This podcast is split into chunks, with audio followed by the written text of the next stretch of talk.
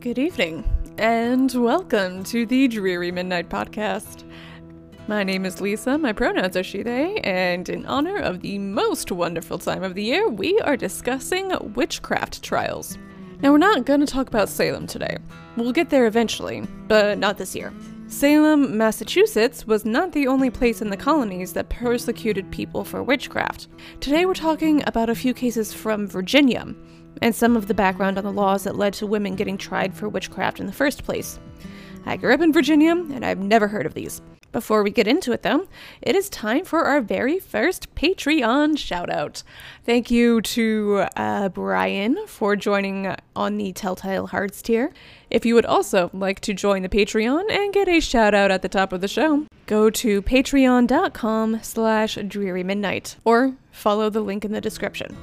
So, with all that said, let's get into it.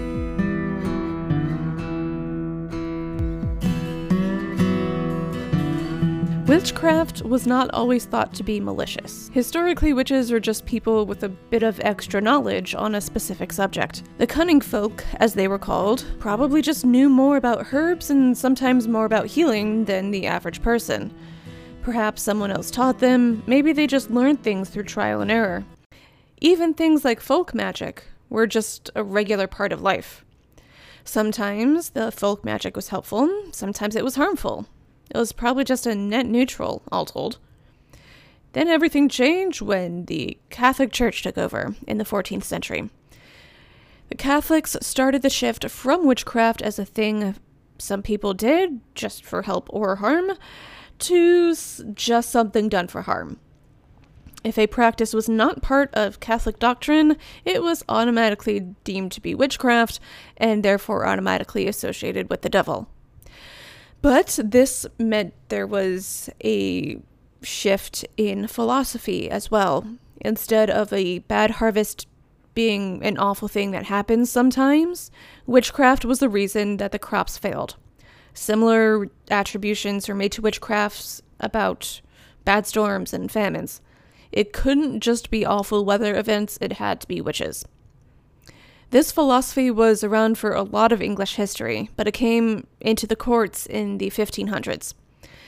Henry VIII passed the Witchcraft Acts in 1542, which made witchcraft a felony punishable by death and forfeitures of goods and chattels.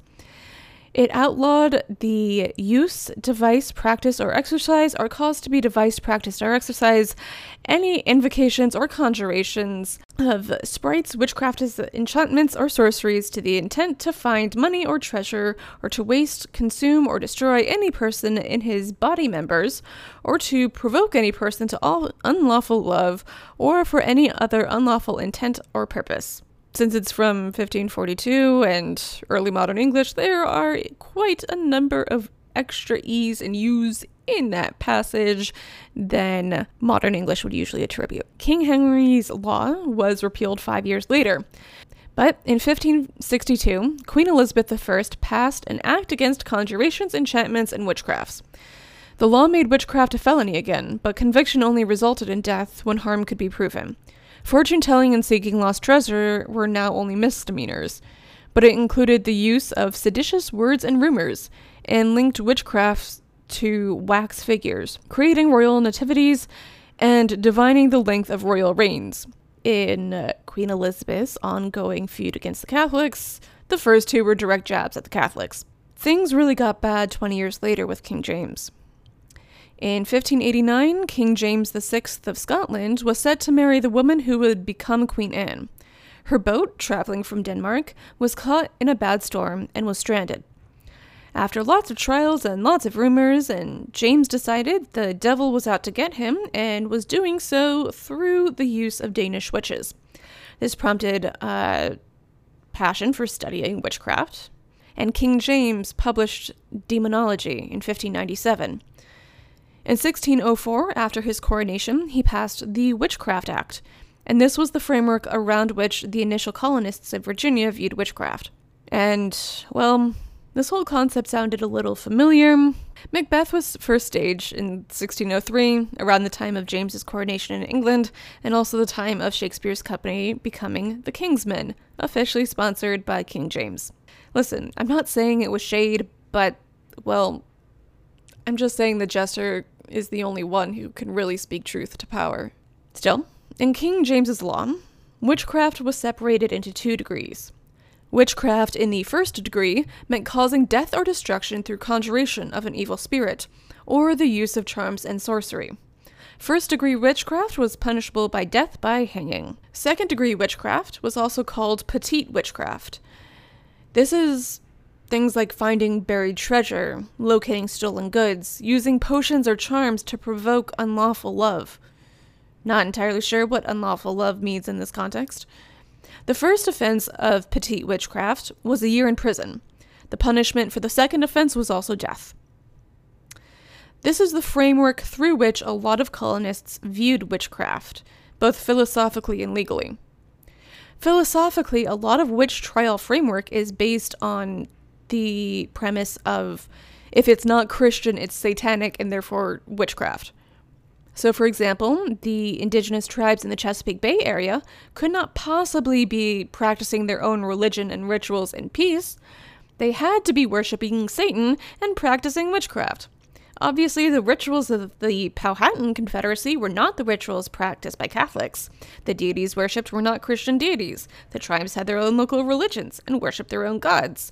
But since those gods were not the Christian gods, they were witches, and therefore agents of Satan. In 1612, for example, Reverend Alexander Whitaker wrote a sermon published in Good News from Virginia and said of the local religious practices, their priests are no other but such as our English witches are. They live naked in body as if their shame of their sin deserved no covering. I mean, I know intellectually that the field of anthropology was not really invented yet, but damn. That is some cultural disrespect. Basically, all of the rituals of indigenous tribes were considered witchcrafts because, again, they're not Christian rituals etc., etc. Of course, some research has been done on Salem. It's the most famous series of witch trials in the colonies. But there's tons of history of witchcraft trials in Europe, especially in England and Scotland. Salem looms large in American history because it was such a large scale set of trials. More often, witch trials in the colonies are against one specific person that several other people do not like. Unlike in Salem, there are rarely more than a few people in a given town in a given generation that were accused of witchcraft. Over the course of English colonization in Virginia in the 17th century, there were several suits and countersuits and investigations into witchcraft. There weren't a ton of witch trials in the colonies during the English Civil War, but there were a lot of witch trials in England. Something about cultural unrest might do that. According to a book called Witchcraft in Colonial Virginia, the first recorded witchcraft inquiry in Virginia dates to 1626.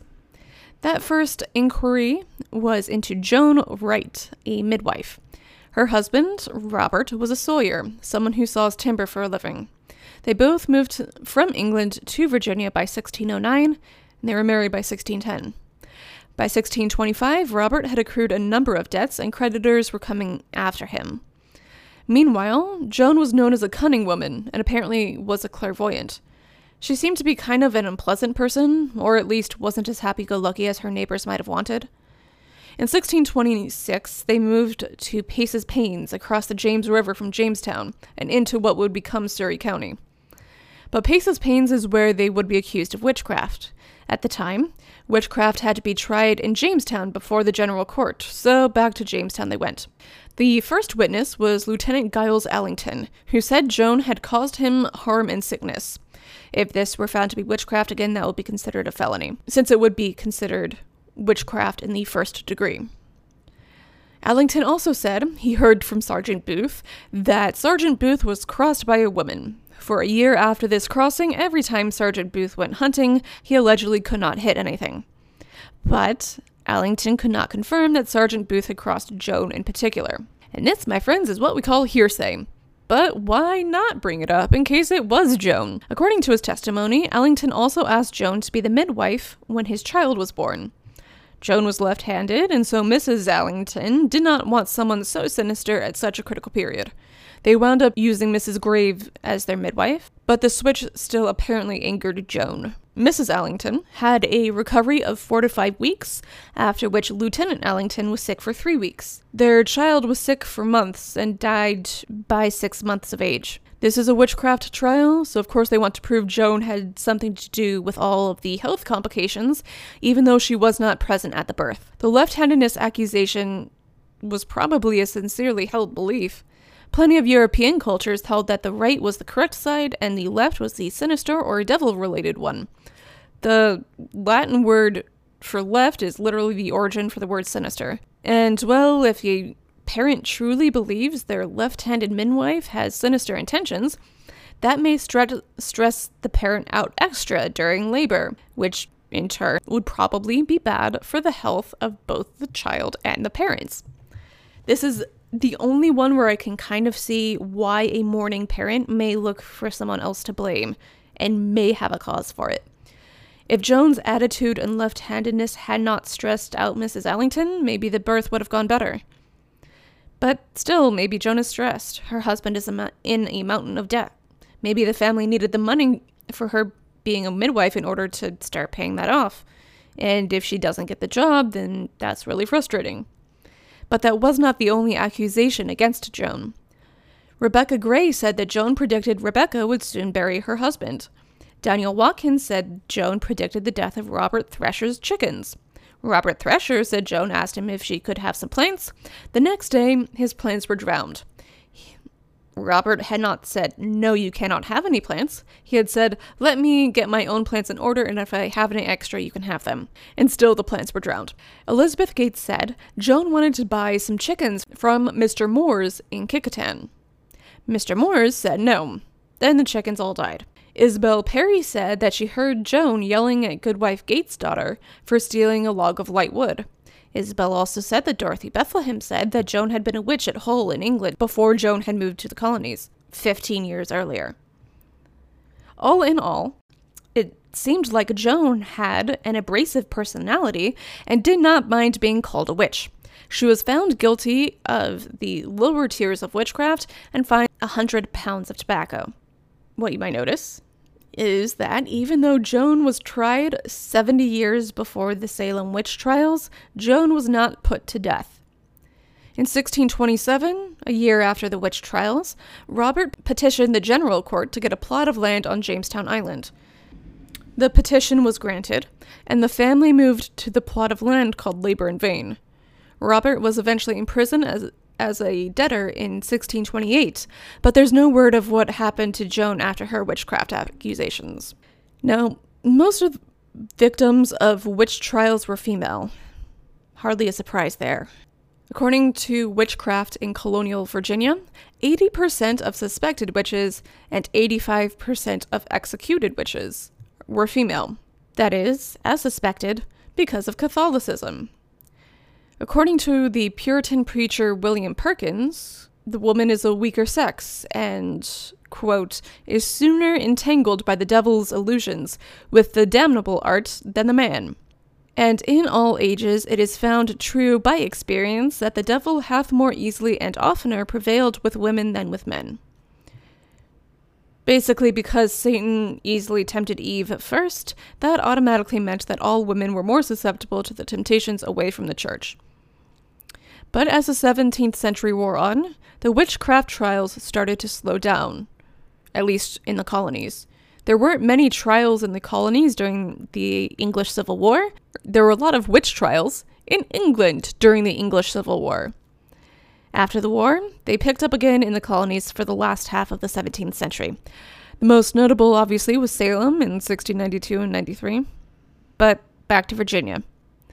Virginia had few witch trials by the time the Salem trials happened, and there was only one in Virginia after, t- after the turn of the 18th century. And that is the trial of Grace Sherwood, who also wound up being convicted, but not being put to death. Grace Sherwood was brought to trial on witchcraft charges in Princess Anne County, Virginia in 1705 and 1706. These were not Grace's first brushes with the law or with witchcraft accusations. By 1705, Grace had been in and out of court for the better part of a decade. See, Richard Capps began talking about how Grace was a witch back in 1697. He did not ma- formally make accusations in court, but Grace and her husband James still took him to court for defamation in February of 1697 or 1698. Somehow they all worked it out among them, and the suit was dismissed a month later. Then, six months after that, John Gisborne and his wife were saying that Grace had, quote, bewitched their pigs to death and bewitched their cotton, end quote. Another woman, Elizabeth Barnes, accused Grace of coming to her one night without waking up Anthony Barnes, her husband. According to Elizabeth, Grace entered the room and then left through the keyhole looking like a black cat.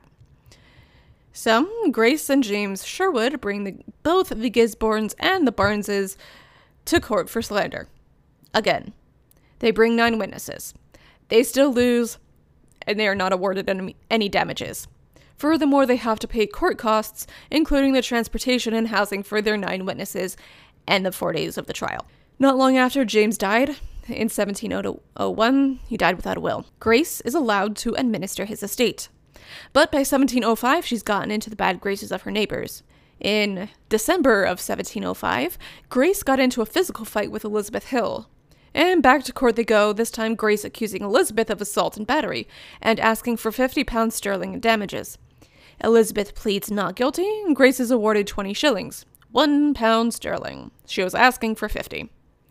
But the Hill family is not done yet. Elizabeth and Luke Hill accuse Grace of witchcraft. As a note on the timeline here, the trial for assault and battery is December 1705. By February of 1706, they're in court with the accusations of witchcraft. At a hearing in March of 1706, the court ordered that Grace's body must be examined by a jury of women. These women would be looking for witches' marks. If Grace was a witch, she would have received a black mark from the devil himself when she forsook her baptism. That mark would have been something innocuous, maybe a scar, maybe a birthmark, maybe a mole, and located in a hard to reach spot, like an armpit or one's privates. According to court records, Grace was inspected by a jury of women for any such spot. The jury found two things like teats with several other spots. That was a direct quote. But at least for this trial, there was not anything specific enough upon which to try Grace as a witch. Unlike with Joan, there weren't many accusers saying, She's responsible for my illness, she killed my chickens, and so on. Still, there was some reasonable su- suspicion from those marks, so the jury moved to search Grace's home to see if there was anything that might bolster the accusation. Not sure if they actually found anything. Eventually, Grace was brought to a pond for a type of trial called witch ducking, which is the type of water test to de- determine if someone was a witch. The accused would be bound hand to foot and we would be put in a body of water deeper than someone could reasonably stand. If the accused was guilty of witchcraft, they would float. If they were innocent, they would sink. Sure, they might die if they sank, but their soul would be able to go to the good place, so it all worked out. See, in England, there was a thought that if someone was a witch, their contract with the devil meant they would repel water. Water was representative of baptism, and thus forgiveness of sins. Becoming a witch meant forsaking one's baptism, so it's all out the window. This isn't only an English thing, the association between water and purity in some capacity. Witchcraft tests often involved water and were more common in the Westphalia region of Germany, dating back to the mid 16th century in Europe, but they weren't officially codified in England until King James. Sometimes, if it's sort of a mob mentality, one, a witch might be uh, witch ducked, but it wasn't an official test until King James. But water tests for witchcraft date back to the Code of Hammurabi, well before the advent of Christianity and therefore baptism. So, what happened to Grace? On July 10th, 1706, she was brought to what is now called Witch Duck Point and stripped down to her shift. Several men rowed out to where the water was deep enough for the test. They were mostly there to be rowers, but also to be there to prevent her from drowning. Grace's hands were bound to her feet, and she was sent over the edge of the boat. And she floated. Now, if this were a decade earlier in Salem, Grace would immediately be put to death. But this was not Salem in 1692.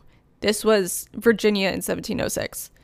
So, Grace was brought to shore, still presumably wearing her wet shift and literally nothing else in front of a gathered crowd.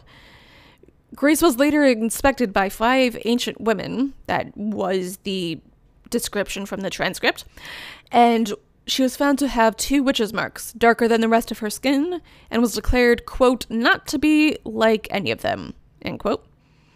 Them meaning regular women, I guess. But there was not any record of any proper conviction. She was kept in jail for at least a year, but that was more to await conviction and punishment than anything else. I did not find a record of what that conviction and punishment wound up being. They may have had to appeal all the way up to Williamsburg, where the colony's governor was, but a lot of the local records were destroyed around the Civil War, so we just don't know. She was definitely m- not put to death in 1706, though, or 1707, or at all. She lived for more than 30 years after. Unlike her husband, she died with a will, leaving all of her property to her three sons. And she did have property. In 1714, she received a grant of 145 acres of land, which had all belonged to her father. Not too bad, economically speaking. Her will was entered into probate in October of 1740. 34 years after her witch trial, she died at the age of 80. So, after Grace Sherwood, there were not many legal records of witchcraft in Virginia. That does not mean they vanished entirely, it just means it was no longer a legal issue. The acts that King James passed were repealed in 1736 and replaced with the Acts of 1736. That mostly just removed witchcraft as a felony, but kept the punishments as a misdemeanor and a year in prison. The Acts of 1736 remained on the books until 1951, the longest running witchcraft legislation discussed so far. That does not mean that the philosophy left entirely. In a book called Virginia Folk Legends, edited by Thomas Barden, it was released in 1991, but as a transcription of interviews in the 1930s and 40s. In a previous episode, I think I accidentally said that these were stories from the 1910s and 20s. That was incorrect. See, these were all interviews done during the Virginia Writers Project during the WPA era, or the Works Progress Administration. That was in effect during the Great Depression and into the Second World War as a way to create more jobs and also to create infrastructure and record culture. The VWP workers conducted interviews about legends and local stories, especially in the Appalachia region of Virginia, in the western part of the state, and sent weekly write ups of the stories collected. It went from mid 1937 to mid 1942. And these stories, 200 years after Grace Sherwood's death, are where the more modern stories of witchcraft reside. See, these were the stories told before there were podcasts or audiobooks or things one could listen to on a long car ride or hanging on the porch on a summer evening. Instead of listening to me, a 20 something on the other side of the state, the residents of Appalachia would be listening to your grandparents talk about what, well, whatever grandpa was talking about. See, these sorts of stories aren't necessarily about a widespread social panic. They may not even be about screw this one person in particular, but they have developed into cultural warnings about all sorts of things. Be wary of strangers asking strange things. Don't go into the woods with fewer than three people. Take a buddy or three while hunting. Be aware. And sometimes, like the witches of centuries prior, the person doing the witchcraft was just trying to establish themselves and their reputation in the community. They could be just trying to survive, to get food and shelter and so on. And so we'll leave you with two stories from Virginia folk legends. Both of these originate in Wise County, one of the three counties at the western tail of Virginia part of Wise County, I think, is farther west than some parts of West Virginia. But the first story is called Devil Bill Boggs. It was uh, told to Emery L. Hamilton by Preston Cornett in Esserville in Wise County, November 18th, 1940. I guess you've heard of old Devil Bill Boggs that used to live on the Roaring Fork. Well, he was always counted a witch, him and old Andy Sturgill used to hunt together all the time. One time, they's out deer hunting, and old man Andy got so he couldn't kill a deer. He'd shoot at one close range and right broadsided and couldn't hit it. He finally told old Devil Bill that he was going home because he couldn't hit anything he shot at. Old Devil Bill begged him not to go in. He said, You'll kill something directly.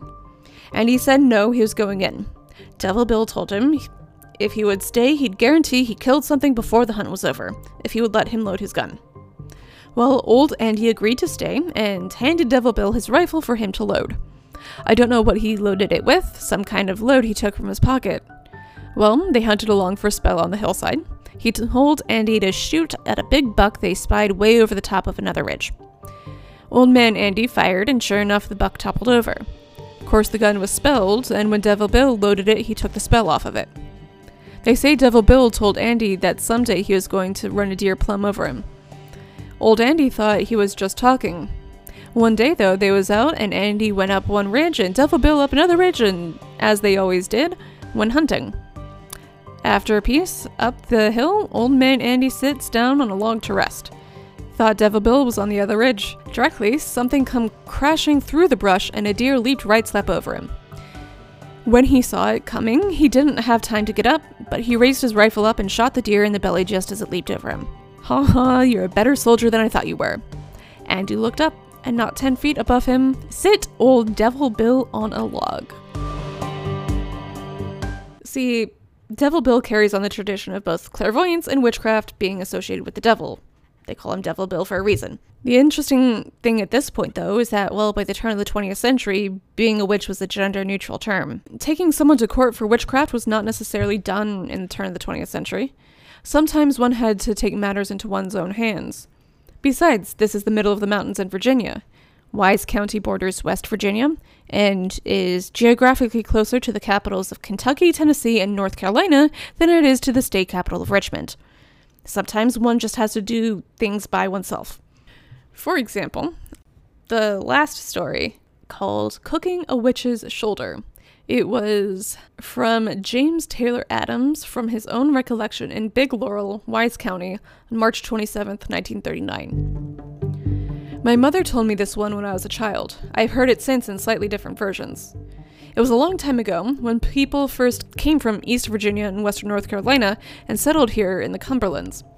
A settler, whose name has been forgotten, had a large flock of sheep. Suddenly, his sheep began to die, one a day, seemingly from no particular cause. He watched his flock and would see a ram or ewe suddenly fall dead while it was feeding along in the best of health. He believed his sheep were bewitched, so he hired himself an old woman to, who was reputed to be a witch doctor. She told him to go home and skin up the ham or shoulder of a sheep that had just died and put it in an oven and bake it, and by no means allow anyone to come in the house and borrow, steal, or in any way get anything out of the house, above all a drink of water. So he skinned a sheep that had died that same day and put a shoulder on in the oven to bake. The witch doctor had said to let it warm up slowly and start baking gradually for best results. He followed the directions, and it was two hours before the shoulder was warmed up to the baking stage. About that time, he looked down the road and saw a neighbor woman coming, walking as if she was in a hurry. She came on, entered, and asked to borrow some meal. They had no meal. She then asked for a drink of water, and there was no water up from the well. She took her departure, but in a short time she was again seen approaching, walking faster than before. This time she seemed unstrung and could not stand still and wanted to borrow some salt. There was no salt in the house, and again she asked for water, which was politely but firmly refused to her. All the time she was eyeing the oven and the hearth. And this time, before she left, she asked what they were baking and tried accidentally to overturn the oven. She had not been gone long until she was seen coming again. This time she was running. The shoulder was getting nice brown now, she rushed into the house and screamed, For God's sake, get that off of there! You're killing me, look here! And she ripped off her clothes and exposed her own shoulder, baked to the same crisp brown as the mutton shoulder. The woman recovered, but if she ever practiced her witchery again, it was not found out.